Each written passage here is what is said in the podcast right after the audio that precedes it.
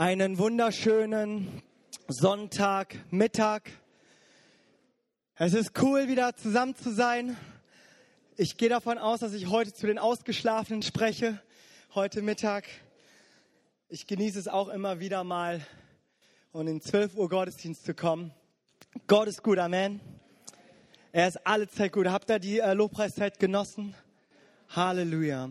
Hey, das ist so genial, dass wir als Kinder Gottes, dass wir in Einheit zusammen den Herrn preisen dürfen und dass da auch eine Verheißung drauf liegt, wo es heißt, dass wenn wir ihn mit allen Heiligen zusammen preisen, dass die ganze Höhe, die Breite und Tiefe seiner selbst unter uns sei. Und das ist so cool, dass wir das Sonntag für Sonntag hier tun dürfen. Und ähm, wir befinden uns heute in der Predigtreihe Gemeinde ein Platz für Freunde. Das ist heute mein Thema. Und ähm, als mir so dieses Thema gegeben wurde, da habe ich so überlegt und äh, meiner Frau darüber gesprochen, wo ich dachte, Mensch, ich glaube, meine Frau, sie lebt es um einiges in der, im praktischen Leben deutlicher aus, als dass ich es tue. Und äh, meine Frau, die ist seit 13 Jahren im Hauskreis, leitet seit 11 Jahren einen Teenie-Hauskreis.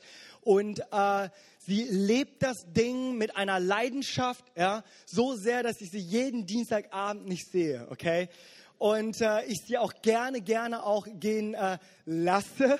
Äh, und ähm, so darüber begeistert bin, dass meine Frau so eine Leidenschaft dafür hat, dass junge Menschen äh, zusammenkommen und einen Platz, einen Ort gefunden haben, wo sie Gott begegnen können. Und ich habe mir deswegen gedacht, diese Predigt heute zusammen, gemeinsam mit meiner Frau zu machen. Und äh, wenn sie später irgendwie mir das Mikrofon aus der Hand reißt, ist es nicht so, dass wir eine Ehekrise haben, sondern das ist abgesprochen, okay? Das ist so äh, alles so gewollt. Und ich bin so dankbar, dass sie es macht, denn äh, da muss ich nichts klauen von ihr. Ja? Es ist auch immer so äh, eine Sache von Predigern. Wir lieben es immer, Sachen, eine Offenbarung, die unsere Frauen erhalten haben, die dann so zu predigen, als hätten, wären wir auf die Idee gekommen. Ja? Äh, schon irgendwie äh, das halbe Neue Testament hat meine Frau auch schon Copyright. Ja? Immer wenn ich Römer 12 erwähne, schaut meine Frau so, ja, und denkt so, hm, das ist meins. Das, was du jetzt sagen willst, das ist von mir, so, ne? Äh, und ich habe sie dann ermutigt, ich habe gesagt, Günso, sei nicht nur ein Wohnzimmerheld, komm doch mal mit auf die Bühne. Und dann hat sie gesagt, ich komme mit auf die Bühne. Halleluja.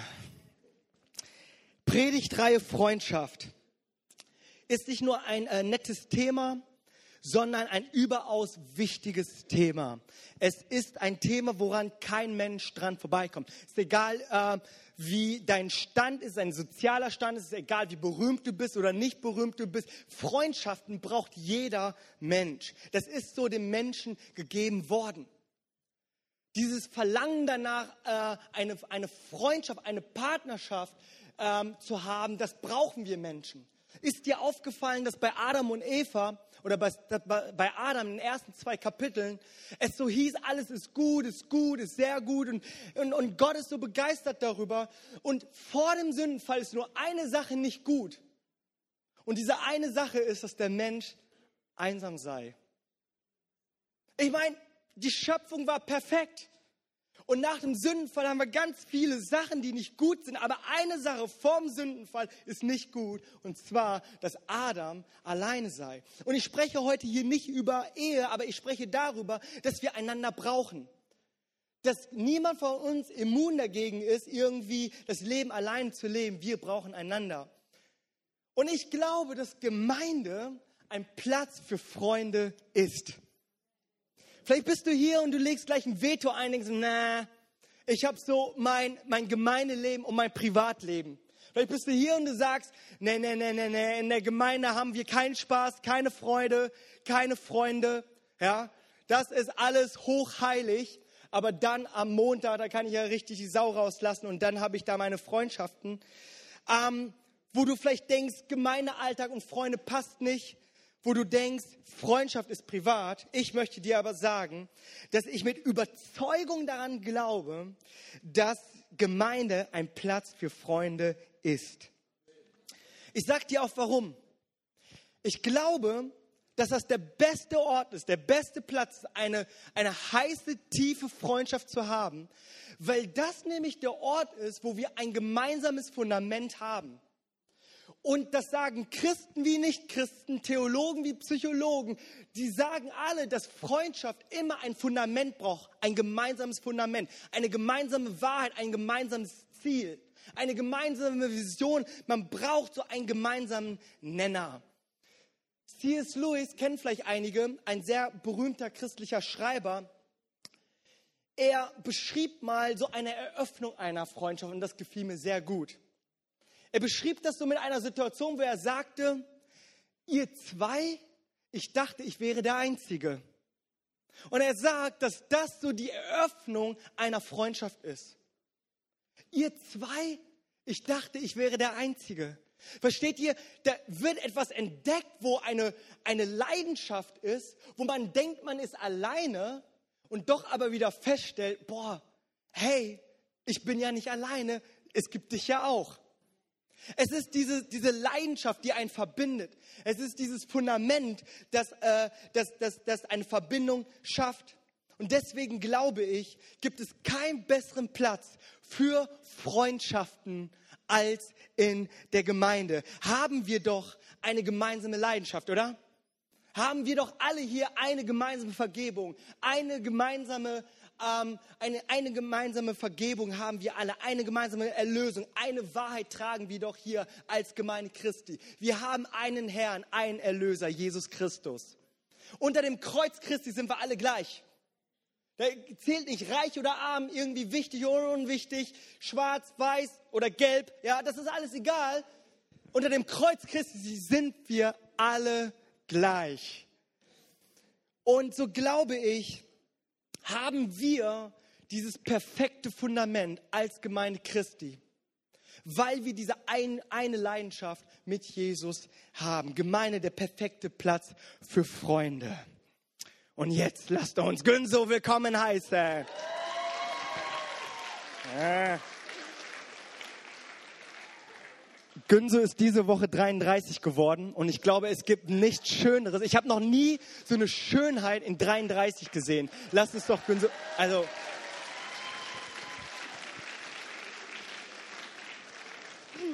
Naja, eigentlich verrät man das Alter ja nicht, aber okay. ja, also Gemeinde ist wirklich der perfekte Ort, um Freundschaft zu finden und Freundschaft zu schließen.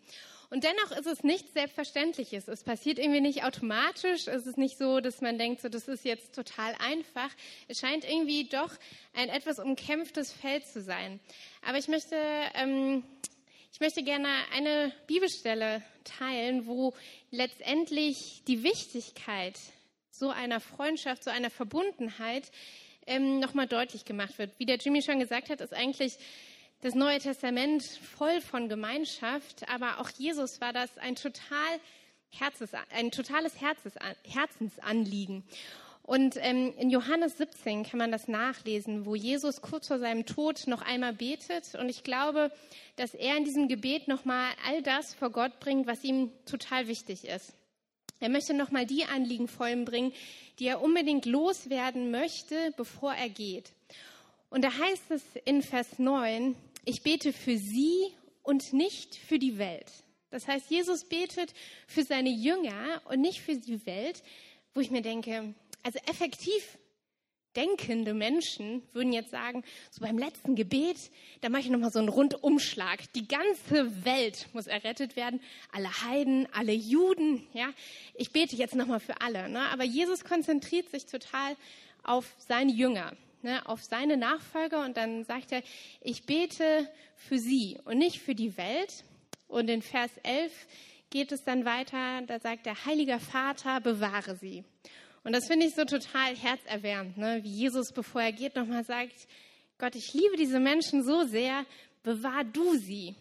Und dann sagt, er macht er quasi eine Erklärung, warum soll Gott sie bewahren? Dann heißt es, damit sie eins sind untereinander. Und ich finde es so krass. Gott möchte, dass seine Jünger bewahrt werden, damit sie eins sind. Es scheint eine totale Wichtigkeit dahinter zu sein, warum Christen eins sein wollen.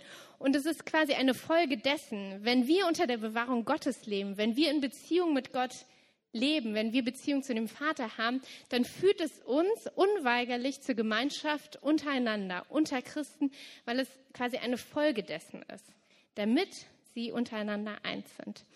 Und wir können das ganze Prinzip letztendlich, ne, wenn wir mit Gott verbunden werden, wie es uns zueinander führt, dieses Prinzip können wir auch erkennen in der Geschichte von Kaleb und Josua. Und dazu möchte. Danke sehr. Und dazu möchte ich gerne Josua Kapitel 14, Verse 6 bis 9 vorlesen. Josua Kapitel 14, Verse 6 bis 9. Da traten herzu von Juda zu Josua in Gilgal und Kaleb, der Sohn Jephunes, der Kenasita, sprach zu ihm, du weißt, was der Herr zu Mose, dem Mann Gottes, sagte, meinet und deinetwegen in Kadesh Banea. Ich war 40 Jahre alt, als mich Mose der Knecht des Herrn aussandte von Kadesh Barnea, um das Land zu erkunden und ich ihm Bericht gab nach dem besten Wissen. Aber meine Brüder, die mit mir hinaufgezogen waren, machten dem Volk das Herz verzagt. Ich aber folgte dem Herrn, meinem Gott, treulich. Da schwor Mose an jenem Tage und sprach. Das Land, das dein Fuß betreten hat, soll dein und deiner Nachkommen Erbteil sein für immer, weil du dem Herrn, meinen Gott, treulich gefolgt bist. Vater, ich segne dieses Wort, Herr, und ich segne diese Predigtreihe. Und Vater, ich bete, Herr, dass du dein Wort jetzt aussprichst in unsere Herzen. Mögen die Buchstaben, Herr, mögen die Stimmen zu, zu deinem Wort werden, Herr, für uns persönlich. Und schenke uns Gnade, wie wir jetzt ähm, diese Bibeltextstelle auch, auch durchnehmen, Herr.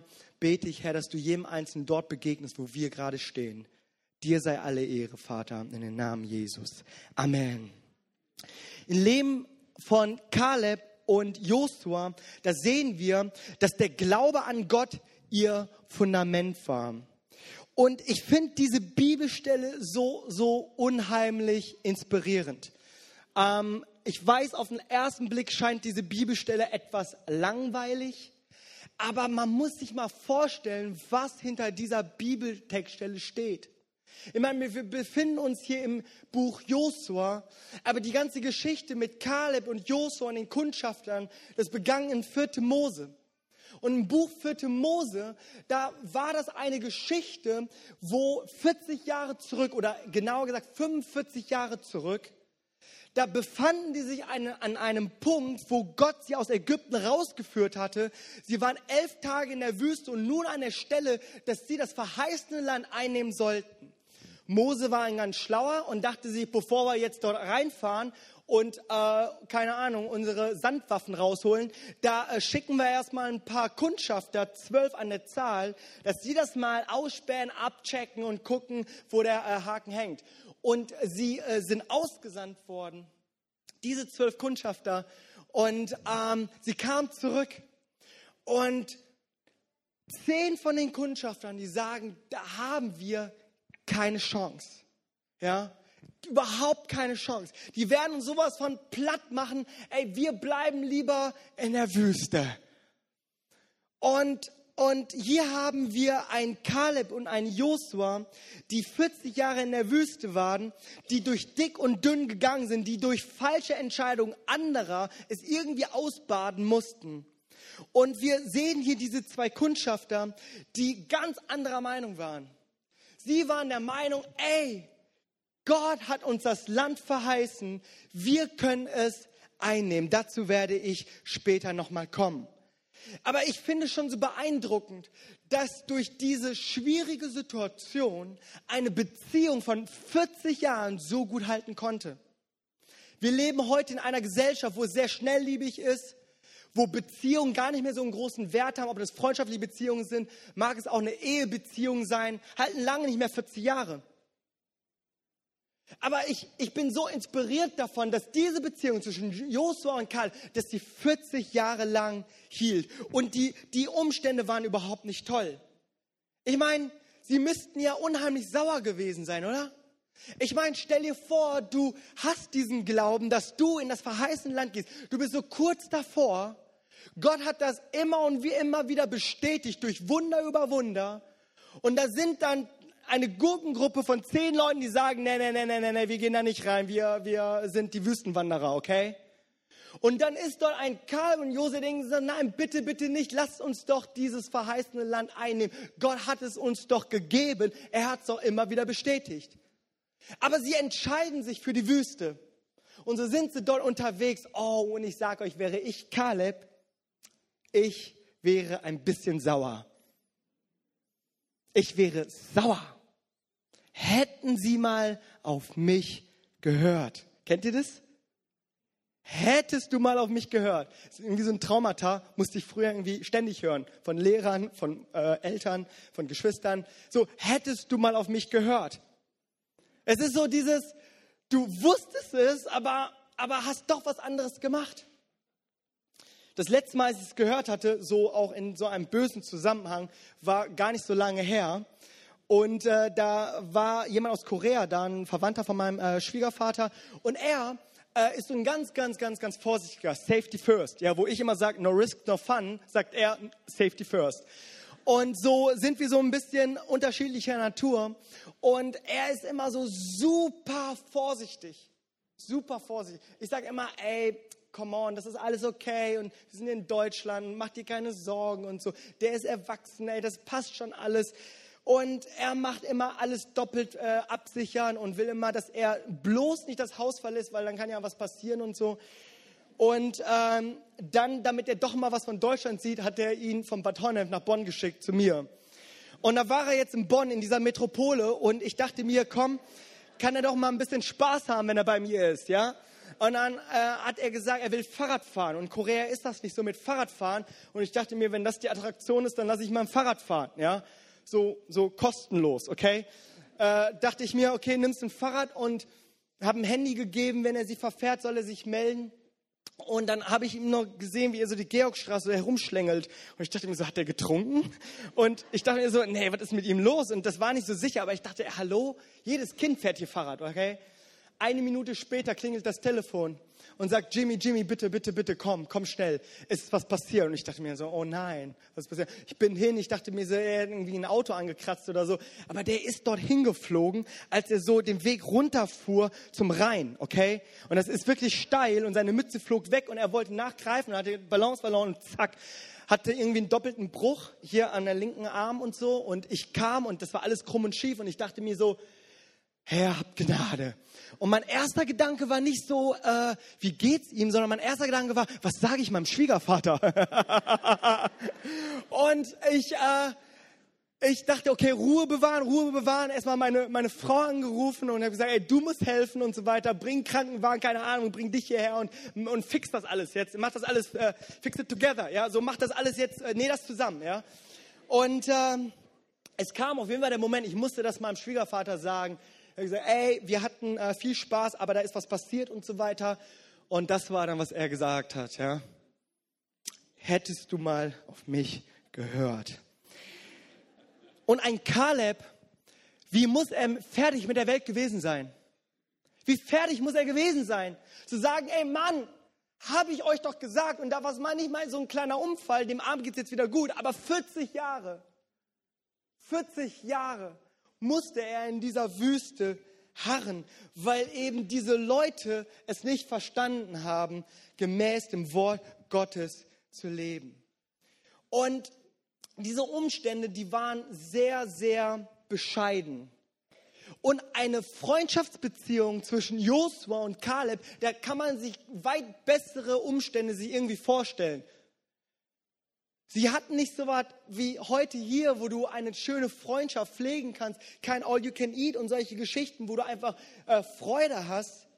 Aber sie hatten doch in diesen schwierigen Situationen, wo sie mal kein Essen hatten, wo sie einfach mal kein, kein Wasser hatten, dort an den Orten, wo sie jeden Tag geplagt waren von Sonnenbrand in der Wüste, da hatten sie doch einen gemeinsamen Nenner und das war das Wort Gottes, die Verheißung Gottes für das Volk, dass die Seite an Seite über 40 Jahre gingen ließen. Kaleb und Josua, sie schauten den Herrn. Sie hatten ihren Fokus auf die Verheißung Gottes und machten sie zu unschlagbaren Freunden. Dieser gemeinsame Nenner brachte sie dazu, die Wüste zu überwinden, Sonnenbrand zu ertragen, einen Umweg von 40 Jahren zu gehen. Diese Freundschaft hat sich gefunden, ja, und hier würde C.S. Lewis auch sagen, Freundschaft entdeckt sich. Ihr zwei, ich dachte, ich wäre der Einzige, okay? Freundschaft funktioniert nicht so von wegen, äh, möchtest du mein Freund werden und dann gucken wir mal, ob es irgendwie passt. Freundschaft wird entdeckt. Und hier hat sich ein Josua und ein, ein Kaleb, sie haben sich gefunden, sie haben sich einander sozusagen entdeckt. Und bis zu diesem Punkt, wie ich das predige, lässt sich das nur vermuten, wie gut die Freundschaft zwischen Josua und Kaleb war. Wir sehen nur, dass sie zusammen gestartet waren, 45 Jahre dann äh, vor diesem Westjordanland standen und das verheißene Land sahen, Seite an Seite standen und nun dachten, okay, lass uns den Kuchen uns aufteilen. Boah, was für eine herrliche Geschichte. Was steckte hinter dieser Situation? Was steckte nicht dahinter für eine Kraft an Lebensgeschichte? Und es lässt sich nur so vermuten, aber wir finden auch ein paar Indizien, wo sie eben dieses gemeinsame Fundament hatten. Schaut mal, wir sehen, dass sie eines Sinnes und eines Geistes waren in 4. Mose Kapitel 4, 27. In 4. Mose Kapitel 27, Vers 18. Und der Herr sprach zu Mose, nimm dir Josua, den Sohn Nuns, einen Mann, in dem der Geist ist, und lege deine Hand auf ihn, in dem der Geistes. Sagt Gott dem Mose über Josua. Und jetzt schauen wir mal, was das Wort über Kaleb sagt. Im 4. Mose 14, Vers 24. Da heißt es, aber meinen Knecht Kaleb, in dem ein anderer Geist ist und der mir völlig nachgefolgt ist, ihn will ich in das Land bringen, in das er gegangen ist, und sein Same soll es als Erbe besitzen. Sie waren hier eines Sinnes, eines Geistes. Und dazu kam es, dazu kam es, dass sie eben diese eine Vision hatten, eine Leidenschaft hatten, eine Verheißung teilten. Schaut mal, diese Leidenschaft war wirklich mit Leid getragen. In 4. Mose, Kapitel 14, Vers 6, dort heißt es, und Josua, der Sohn Nun und Kaleb, der Sohn Jephunes, die auch das Land erkundet hatten, zerrissen ihre Kleider. Und sie sprach zu der ganzen Gemeinde der Kinder Israels, das Land, das wir durchzogen haben, um uns auszukundschaften, ist ein sehr, sehr gutes Land. Seht ihr hier die gemeinsame Leidenschaft, die hier entstanden ist? Das gemeinsame Fundament, das hier entstanden ist? Dieses Prinzip, ah, ihr zwei, ich dachte, ich wäre der Einzige. Ich stelle mir das so vor, diese, zehn, diese zwölf Kundschafter sind auf dem Weg so nach Hause und diese zehn Kundschafter reden so miteinander, so, pff, hier, keine Chance. Alle, ja, ja, das dachte ich auch und so. Und Kaleb so in sich so, hm, wie erkläre ich denen das nun jetzt? Ja, das sind, das sind die all jene, die haben eine andere Meinung, aber du hast die Verheißung Gottes im Sinn. Denkst du, oh, wie mache ich das nun? Und er ist so mutig und er sagt dem Volk, nein, es ist okay. Bitte, bitte, bitte, schickt mich nicht in die Wüste, ja? Und dann heißt es, dass, dass die beide ihre Kleider zerrissen. Und dann stelle ich mir so vor, wie Josua dann so ihm zur Seite springt und sagt, ja Mann, ja, und zack, ja, so, ja. Und, und die so, ja, bitte, bitte schickt uns nicht in die Wüste. Und die zehn Kundschafter dann gesagt, wie, hä? Ich dachte, wir sind alle einer Meinung. Ich meine, Kaleb, jetzt kommt der zwei. Ich hoffe, da kommt nicht noch ein dritter zugesprungen, ja? Und seht ihr, hier war ein gemeinsames Fundament, eine gemeinsame Leidenschaft ist hier entstanden. Eine Vision ist entstanden. Ein Ziel ist entstanden. Eine Wahrheit in ihrem Herzen ist entstanden, wo die gesagt haben, wir gehen diesen Weg bis zum Ende. Ende. Ich wüsste nicht, wo wir bessere Freundschaften entdecken könnten als in der Gemeinde. Gemeinde ist sozusagen der perfekte Platz für Freunde. Ja, Kaleb ging durchs Leben, aber er ging eben nicht alleine. Kaleb hatte einen Verbündeten. Kaleb hatte ein Josua und ich glaube, wir alle brauchen ein Josua in unserem Leben. Wisst ihr, den jungen Leuten, den sage ich immer, äh, wenn sie so äh, eine Partnerin suchen, sind die Jungs sind so 13, 14 und ich gebe so ein Seminar und dann äh, haben die so die Offenbarung, sie brauchen eine Freundin und dann kommen die zu mir nach der Predigt und ich will für äh, Erlösung beten, aber dann höre ich mir deren Geschichten an, dass die unsterblich verliebt sind. Und da ist da ein junger Mann, der sagt so, hat sein ganzes Herz ausgeschüttet, oh Jimmy, ich muss dir unbedingt was sagen. Ich dachte, oh, was total Schlimmes. Total Schlimmes ist passiert, oh, ich werde dir helfen, ich bin da für dich und so weiter. Ich habe mich verliebt. Ja. Und er fängt so an, dass sein Leben keinen Sinn macht irgendwie ohne diese Frau und so weiter.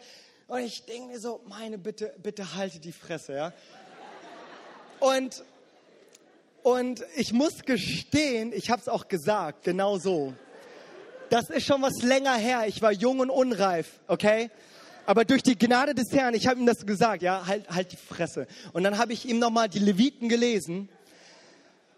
Und alles hat seine Zeit, hallo? Äh, alles hat seine Zeit, aber, aber ich glaube von Herzen und ich habe ihm gesagt, hey, verbring doch deine Jahre jetzt nicht mit, mit, mit Händchen halten und so weiter. Hey, wenn du groß bist, bist du eine Memme, ja? Such dir echte, gute Freunde, dann wirst du zu einem richtigen Mann. Und ich glaube, es gilt nicht nur für junge Männer. Wir brauchen, wir, wir erwachsenen Männer brauchen das auch und Menschen. Wir brauchen, äh, wir brauchen gute Freundinnen, wir brauchen gute Freunde, wir brauchen beste Freunde, womit wir unser Herz ausschütten können, wo wir zu unseren Schwächen stehen können, wo wir uns einander schleifen lassen können. Wir brauchen diese Joshua-Kaleb-Beziehung. Wir brauchen dieses, wir haben ein Ziel. Und wir als Christen, als Gemeinde Christi, wir haben das Ziel, das ist das Reich Gottes beten wir das nicht, dein Reich komme, dein Wille geschehe, wie im Himmel, so auf Erden. Das, was sich bei mir in meinem Alltag so herumdreht, ist, ist wirklich zu 95 Prozent immer das Reich Gottes. Es ist, es ist immer so, ob es in der Ehe ist, ob es in meinem Dienst ist. Ich will immer, dass der Herr, dass der Herr verherrlicht wird. Beim Fußball, ja, habe ich ja auch eine kleine Leidenschaft für. Ja, das sind so vielleicht die letzten fünf, okay? Aber weißt du, diese Leidenschaft, ja, möchte ich wirklich, dass wir sie tragen dass diese Leidenschaft, die mich gepackt hat, ja, da möchte ich doch mit, mit Freunden, so habe ich auch meine besten Freunde, habe ich in der Gemeinde oder im Reich Gottes, mit denen ich stundenlang darüber rede, wie wir die Welt erretten können. Wir haben so Stunden, wo wir darüber diskutieren in Düsseldorf, wie wir so einen Gottesdienst aufziehen und wir, wir, wir zerbrechen unseren Kopf darüber in meiner Bürozeit mit meinem äh, Kollegen äh, von Fulltime. Wir sitzen dort im Büro und unsere Arbeitszeit sieht manchmal so aus, dass wir die ganze Zeit nur träumen für das Reich Gottes. Ja? Also ich weiß, wir müssen manchmal was aufs, aufs Papier bringen, aber wir träumen manchmal. Wir haben einfach so das Reich Gottes so in unserem Herzen. Das ist so, was uns verbindet. Und das ist so lustig. Wisst ihr warum? Ich kann euch ja sagen, ich habe nur einen Mitarbeiter, der heißt James. Und weißt du so, wenn du James und mich kennen würdest, wir sind so grundauf verschieden wir reden so ein bisschen über unsere Vergangenheit, ja, und wir lachen drüber. Weil, weil ich war früher Backstreet, Backstreet Boys Fan, okay? Und er lacht darüber. Der meinte so, er hat die Leute immer gehasst, die irgendwie so auf Backstreet Boys abfuhren, ja? Und ich war so, ich, ich stehe auf und mache so die ganzen Choreografien nach und so, ja? Und weißt du so, wir, wir lachen darüber, wie, wir, wie so grundauf wir verschieden sind. Bis heute sind wir es immer noch, aber weißt du, wir haben diese eine Leidenschaft. Wir haben diese ein, dieses eine Fundament, das, diesen einen Blick, diesen einen Fokus, und das ist das Reich Gottes und, und, und Jesus Christus. Und deswegen glaube ich, ist Gemeinde der perfekte Platz für die besten Freundschaften. Ist Jesus doch unsere Leidenschaft. Unschlagbare Freundschaft ja, das entspricht nicht ganz so unserem Trend unserer Gesellschaft. Wir brauchen die Gemeinde, wir brauchen uns einander. Wir sind nicht berufen, ein isoliertes Leben zu leben. Die Gemeinde Jesu braucht keine Superstars, keine Einzelgänger. Die Zeit des Lonely Rangers ist vorbei.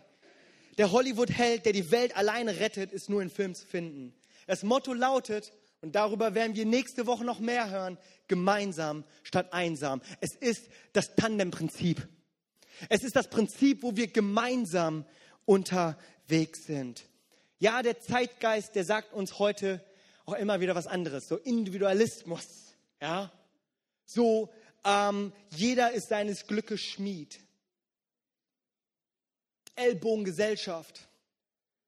Du musst es irgendwie schaffen. Und so Freundschaften, Abhängigkeiten, das wird immer so als schwach irgendwie so dargelegt. Ich glaube, eine folgende Geschichte beschreibt das so sehr humorvoll, diesen Zeitgeist, den wir heute haben. Kennt ihr die Geschichte mit den zwei Wanderern? Zwei Wanderer sind unterwegs und äh, die sind im Wald und haben so ihren Spaß, ihre Freude. Die äh, arbeiten sich so ein bisschen durch und plötzlich sehen die aus der Ferne einen sehr hungrigen Braunbären in den Rocky Mountains. Und die beide bekommen total Stress. Der eine setzt sich hin, zieht die Schuhe aus und holt seine Sportschuhe raus aus seinem Rucksack. Wohingegen der andere ihm nur zuschaut, den Bären anschaut, ihn anschaut, den Bären anschaut und denkt sich so, was passiert hier eigentlich? Und dann sagt er ihm, glaubst du wirklich, dass deine Sportschuhe dich retten wird, vor diesem Braunbären wegzulaufen? Und dann sagte der, der sich gerade die Schuhe schnürt, nee, das glaube ich nicht, aber ich muss auch nur schneller sein als du. Individualismus. Ich, mich, meiner, mir, segne uns vier. Ne? Das ist so ganz das Motto, oder? Das ist, wie wir heute in unserer, äh, in unserer Gesellschaft gerade leben. Aber ich glaube, diese Floskel, die wir immer wieder haben, gemeinsam sind wir stärker, beinhaltet doch eine sehr, sehr starke Wahrheit. Gemeinsam ist nicht immer am einfachsten. Es kostet doch auch sehr viel aber es hat Kraft, den Lauf bis zum Ende zu bringen. Ein afrikanisches Sprichwort, es sagt, wenn du schnell gehen willst, gehe alleine. Wenn du weit gehen willst, gehe mit anderen. Genau, das ist mein Stichwort. Wenn du bis zum Ende durchgehen möchtest, dann brauchen wir einander dann brauchen wir jemand anders mit, dann brauchen wir Gemeinschaft. Und äh, wie der Jimmy schon am Anfang gesagt hat, äh, bin ich total überzeugt von äh, Kleingruppen. Ich ähm, habe sehr lange schon eine Kleingruppe geleitet und ähm, so viel verändert hat sich da nicht innerhalb meiner Arbeit, aber es ist, wovon ich immer noch absolut überzeugt bin. Und ich möchte heute so ein bisschen persönlich erzählen, warum ich so überzeugt bin von Kleingruppe. Was hat mich dazu bewegt zu sagen, das ist das Ding für die Gemeinde. Und zwar ähm, zu dem Zeitpunkt, wo ich mich bekehrt habe, da war ich so 17 Jahre alt. Ähm, zu dem Zeitpunkt war ich eigentlich ziemlich enttäuscht von christlicher Gemeinschaft und Kirche allgemein. Und da war ich der festen Überzeugung, dass es am besten ist, wenn ich mit Jesus alleine bin. Weil ich, also so, so von meiner Erfahrung war es einfach so, wenn ich mit vielen Christen zusammen bin, ist es irgendwie schwieriger, an Gott zu glauben, als wenn ich alleine bin. Und so ähm, habe ich mich dann quasi bekehrt, hatte eine Beziehung zu Gott, war überglücklich und ähm, wollte mich taufen lassen. Und dann bin ich zum Taufkurs gegangen und dann wurde ich gefragt, ob ich einen Hauskreis habe und ob ich da nicht hingehen möchte. Und ich dachte mir so, Hauskreis, Kleingruppe. Ich war so empört. Ich dachte so, will der Pastor, dass ich wieder von Gott abfalle?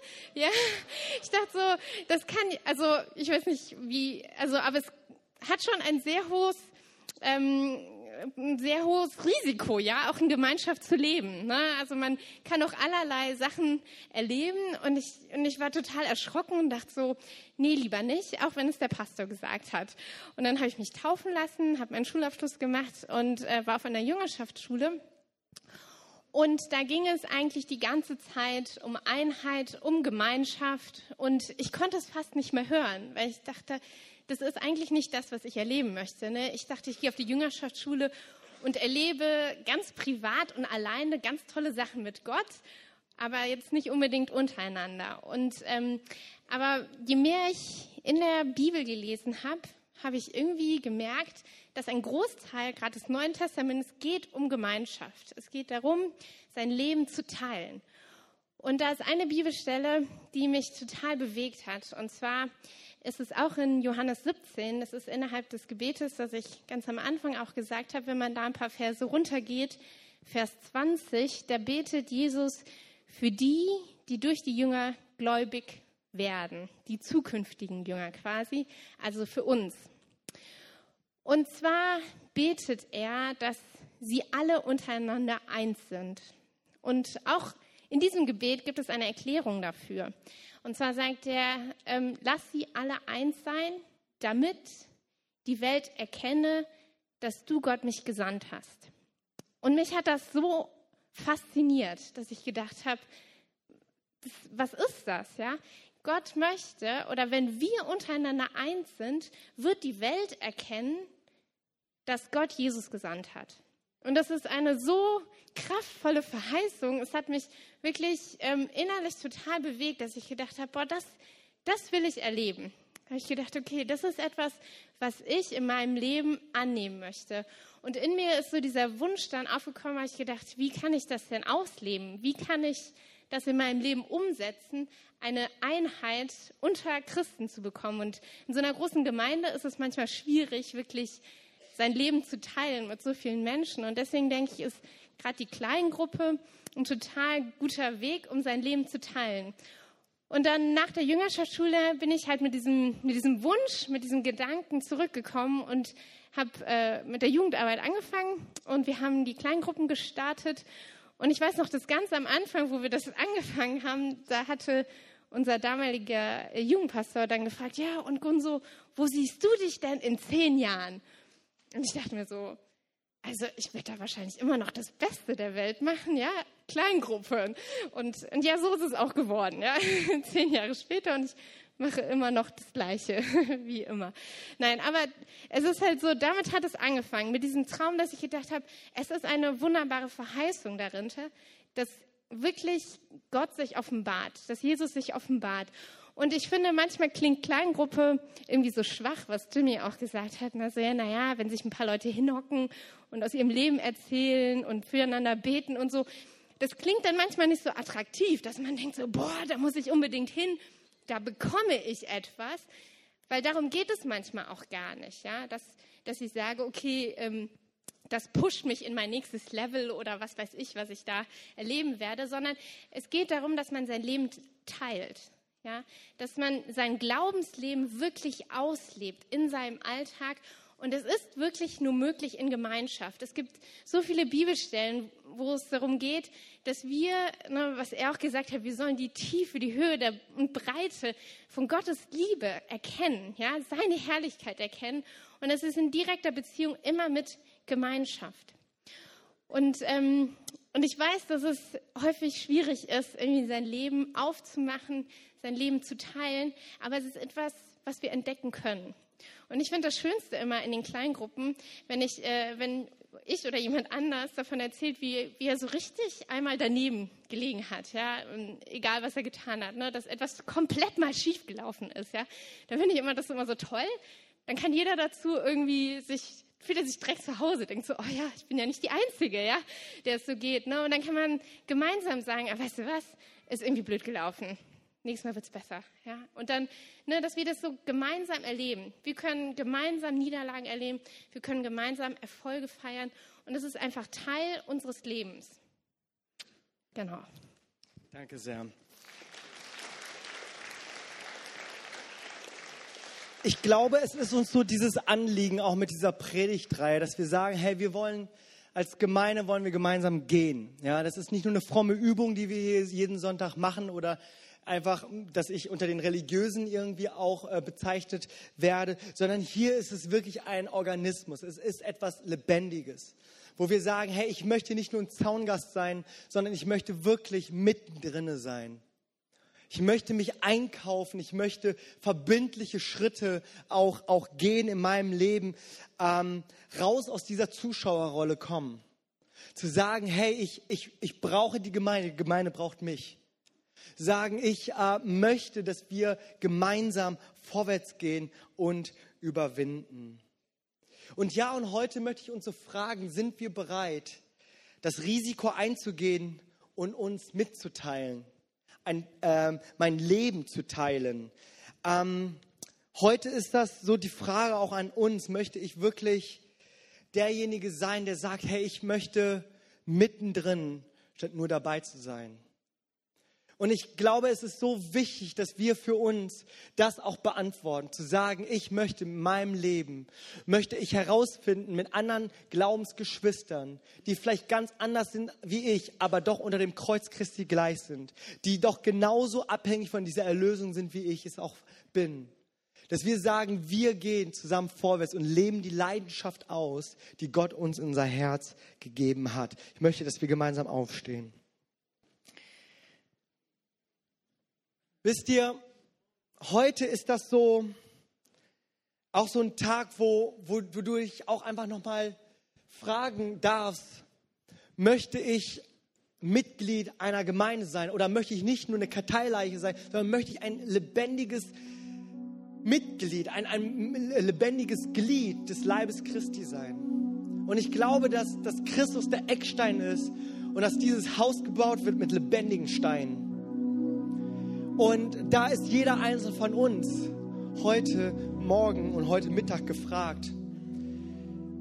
Und ich habe das so auf dem Herzen, dass wir das heute so für uns mitnehmen, zu sagen, hey, ich bin vielleicht so lange schon in der Gemeinde, aber ich bin immer nur so, so ein Zuschauer. Vielleicht so hast du dich noch nicht so bereit erklärt zu sagen, hey, ich äh, möchte so mein eigenes privates Leben leben und und äh, mir da nicht irgendwie äh, reinsprechen lassen. Aber ich möchte dich heute ermutigen, doch praktische Schritte der Verbindlichkeit zu tun. Vielleicht ist das Hauskreis und wahrscheinlich ist das Hauskreis. Vielleicht sind das Dienste in der Gemeinde, vielleicht sind das einfach, wo du dich mit einbringst. Einfach, wo du sagst, hey, ich möchte ähm, gegenwärtig sein, ich möchte anwesend sein, ich möchte mit Leuten in Kontakt treten. Und vielleicht haben wir aber auch heute Morgen, heute Mittag auch einige Leute hier, die sagen, hey, ich, ähm, ich habe noch überhaupt noch gar nicht den Bezug zu Gott. Vielleicht bist du hier und du sagst, ich habe überhaupt keine Verbindung zu Gott. Ich bin noch gar nicht in dieser Familie Gott. Ich teile noch gar nicht diese eine Leidenschaft. Mir fehlt noch dieses ganze Fundament. Vielleicht bist du hier und du sagst, aber ich möchte Jesus in meinem Leben einladen als Herrn und Erlöser. Und du vielleicht sagst, bisher war ich immer mein eigener Herr. Ich habe das getan und gelassen, was ich möchte, aber nun will ich tun und lassen, was Christus will. Und du sagst, ich brauche einen Gott in meinem Leben, ich schaffe es nicht alleine.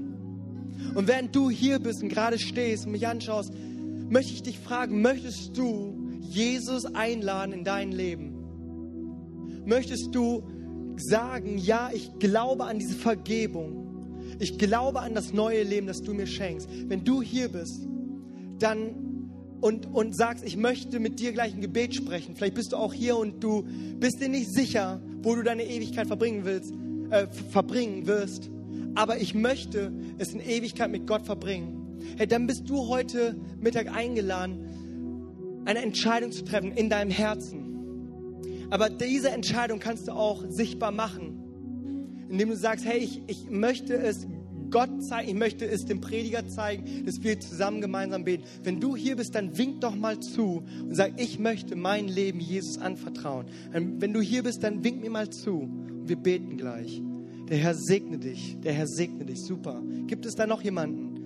Habe ich gesehen, habe ich gesehen. Gibt es noch jemanden, der sagen möchte, ich schaffe es nicht alleine, ich kann es nicht alleine, ich bin abhängig von der Gnade Gottes.